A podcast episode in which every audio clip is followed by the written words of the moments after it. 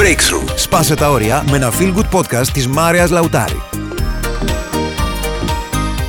Γεια, είμαι η Μάρια. Και σήμερα θέλω να σας κάνω μια ερώτηση που πιθανά θα σας θυμίσει λιγάκι τα παιδικά σας χρόνια.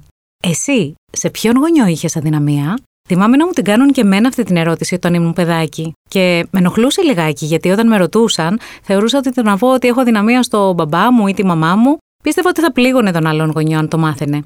Οπότε η απάντησή μου ήταν μόνιμα και στους δύο. Η αλήθεια όμως είναι ότι φανερά είχα δυναμία στον μπαμπά μου. Μπορεί να σκεφτείτε και να έχετε δίκιο. Έτσι είναι συνήθως. Λόγω αντίθετου φίλου, τα κοριτσάκια έχουν αδυναμία στον μπαμπά, ενώ τα αγοράκια στη μαμά. Δεν θα διαφωνήσω.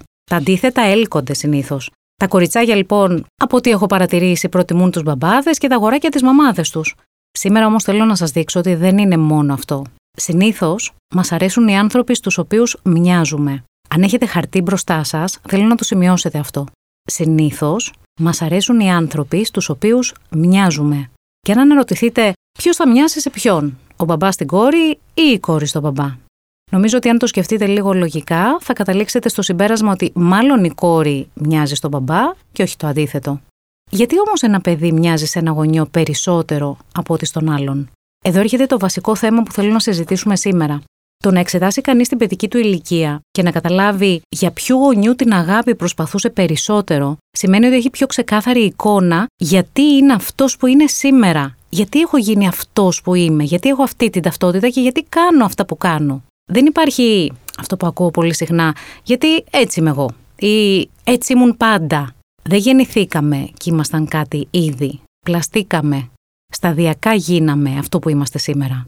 Αν λοιπόν γνωρίζω πώς ξεκίνησαν όλα και πώς δημιουργήθηκε ουσιαστικά η ταυτότητά μου, αυτό θα με βοηθήσει πολύ να δω και τους λόγους για τους οποίους έχω κάποιες συγκεκριμένες συμπεριφορές, είτε σε σχέσεις που έχω κάνει στο παρελθόν, ανεξάρτητα αν αυτές οι σχέσεις είχαν πάει καλά ή αν απέτυχαν. Όταν γεννηθήκαμε, ήμασταν σαν σφουγγάρια. Δεν ξέραμε τίποτα και μάθαμε τα πάντα στην πορεία. Μεγαλώνοντας, κουβαλάμε αυτές τις εντυπώσεις, αυτές τις πληροφορίες, αν θέλετε, και μέσω αυτών βλέπουμε τον κόσμο. Η ταυτότητά μου, το ποιος είμαι δηλαδή, προέρχεται από τους γονείς μου ή όποιον άλλον άνθρωπο είχε αναλάβει να με μεγαλώσει και μαζί του έζησα τα πρώτα 10, 15, 18 χρόνια. Υποσυνείδητα, πάντα προσπαθώ να μοιάσω στον πρώτο μου φροντιστή, εκείνον δηλαδή που για τους περισσότερους από εμάς είναι ένας από τους δύο γονείς μας. Σε ποιον από τους δύο γονείς όμως μοιάζουμε περισσότερο; Εδώ είναι που έχει ενδιαφέρον η ιστορία. Συχνά η αγάπη του ενός γονιού είναι πιο ακριβή, σε εισαγωγικά το βάζω αυτό, σε σχέση με τον άλλον. Στα μάτια του παιδιού μπορεί να φαίνεται ότι ο ένας γονιός είναι περισσότερο εύκολος, περισσότερο του χεριού του. Δίνει περισσότερη αγάπη, περισσότερη προσοχή, χρόνο, ενέργεια σε σχέση με τον άλλον γονιό και αυτό γίνεται είτε λόγω χαρακτήρα ή γιατί αυτός ο συγκεκριμένος άνθρωπος έχει περισσότερο χρόνο διαθέσιμο για εσένα. Είναι ο γονιός που έμεινε ίσως σπίτι για να σε μεγαλώσει ή έχει πιο ελαστικό ωράριο και άρα είναι μαζί σου περισσότερες ώρες; Ή απλά έχει διδαχθεί και εκείνος ή εκείνη από τη δική του οικογένεια να δίνει απλόχερα την αγάπη, χωρίς να χρειάζεται εσύ προσωπικά να είσαι ή να κάνεις κάτι για να στη δώσει; Μερικές φορές όμως ο άλλος γονιός, εκείνος που τραβάει περισσότερο την προσοχή του παιδιού, είναι εκείνος που λείπει ίσως πιο πολύ από το σπίτι, είτε γιατί δουλεύει πιο πολύ, ή είναι πιο αυστηρός, ή μπορεί να επιστρέφει κουρασμένος το βράδυ και να μην έχει πολύ όρεξη να ασχοληθεί μαζί σου, ή λόγω χαρακτήρα να είναι ένας απόμακρος άνθρωπος. Αυτά που σας λέω δεν θέλω να τα πάρετε απόλυτα. Είναι πολύ πιθανό στη δική σου περίπτωση τα πράγματα να είναι πολύ διαφορετικά. Σου δίνω απλά μερικές ενδείξεις γιατί θέλω να σκεφτείς. Δεν είναι απόλυτο λοιπόν να έχεις αδυναμία στο γονιό που είναι απόμακρος ή λιγότερο βολικός. Είναι πάρα πολύ φυσιολογικό αν νιώθεις ότι εσύ είχες αδυναμία στον άλλο γονιό, εκείνον που σε καταλάβαινε περισσότερο. Πάντα, σε κάθε περίπτωση, εσύ ξέρεις καλύτερα. Εγώ είμαι εδώ για να σου πω μερικά πράγματα και να αποφασίσεις στη δική σου περίπτωση τι ταιριάζει.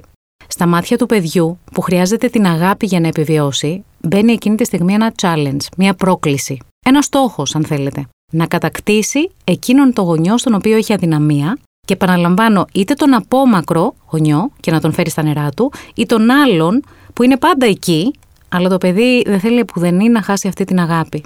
Πάνω σε αυτή την προσπάθεια λοιπόν το παιδί κάνει τα πάντα για να μοιάσει σε αυτό που ο συγκεκριμένος γονιός θέλει. Γιατί; Γιατί θέλει να τον ευχαριστήσει. Και επειδή το μυαλό μας παίρνει πολλές στροφέ για να επιβιώσει, σε αυτή την περίπτωση για να πάρει αγάπη, αποδοχή, ασφάλεια, σύνδεση, ένας εξαιρετικός τρόπος για να τα καταφέρει είναι να κάνει και να είναι αυτό που ο συγκεκριμένος γονιός, τον οποίο είχε αδυναμία, ζητάει να είναι το παιδί. Αυτό που σκέφτεται είναι, αν του κάνω το χατήρι, θα μου πει μπράβο. Και αφού θα μου πει μπράβο, σημαίνει ότι θα με αγαπήσει πιο πολύ. Για παράδειγμα, αν είμαι καλό κορίτσι και δοκιμάζω όλα τα φαγητά, θα με αγαπάει η μαμά μου. Αν είμαι ευγενική, όπως θέλει, θα με αγαπάει. Αν είμαι καλή μαθήτρια, θα με αγαπάει. Αν τα πηγαίνω καλά στα σπορ, θα με αγαπάει. Αν δεν την εκνευρίζω, θα με αγαπάει.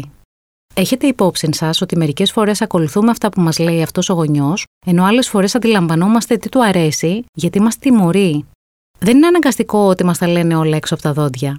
Έχουμε μάθει να διαβάζουμε τι θέλει και τι δεν θέλει με χίλιους δύο τρόπους, ακόμα και από το βλέμμα του, ακόμα και από τις εκφράσεις του προσώπου του. Ω εκ τούτου, σταδιακά, αρχίζουμε να γινόμαστε όλα όσα εκείνος ο γονιός θέλει και ζητάει από εμάς. Και πράγματι, συνήθως την παίρνουμε αυτή την αγάπη που ζητάμε με τη μορφή της επιβράβευσης, της προσοχής, αλλά ίσως και των λόγων του και της αγκαλιάς του. Το αποτέλεσμα ίσως τώρα μπορείτε να το μαντέψετε. Αρχίζουμε να μοιάζουμε σε αυτόν τον άνθρωπο, ακριβώς επειδή ακολουθούμε διαρκώς τις δικές του οδηγίες. Αρχίζουμε να γινόμαστε αυτό που θέλει αυτός ο άνθρωπος. Σκεφτόμαστε σαν εκείνον. Επικοινωνούμε σαν εκείνον. Προβληματιζόμαστε με όσα εκείνον τον προβληματίζουν. Αντιγράφουμε τις συμπεριφορές του, τις αντιδράσεις του, τις εκφράσεις του. Μοιάζουμε. Και εδώ γίνεται κάτι μαγικό.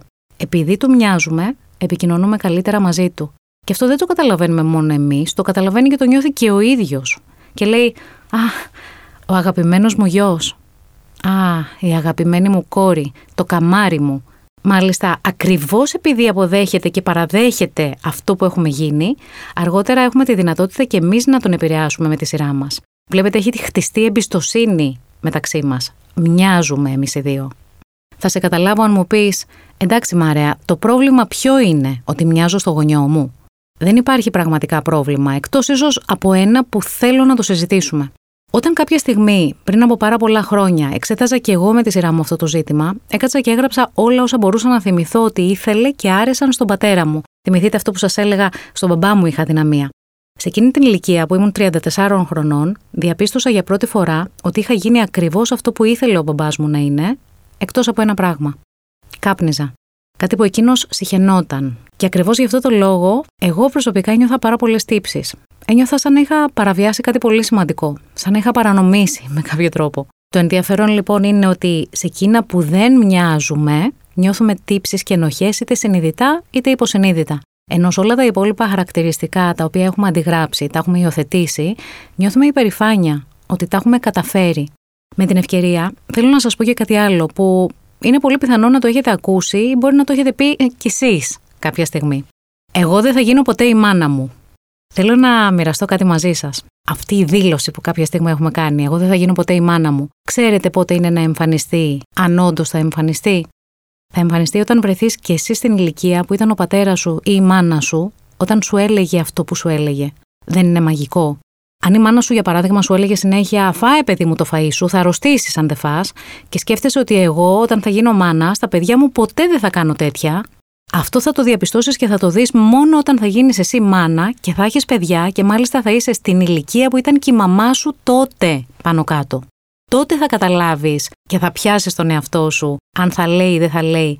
Φάε, παιδί μου, το φαΐ σου, θα αρρωστήσεις. Επιστρέφω όμως λίγο στο θέμα μας και στο λόγο για τον οποίο ήθελα να συζητήσουμε σήμερα το σε ποιον γονιό έχουμε αδυναμία. Γιατί έχω μία ερώτηση για όλους μας.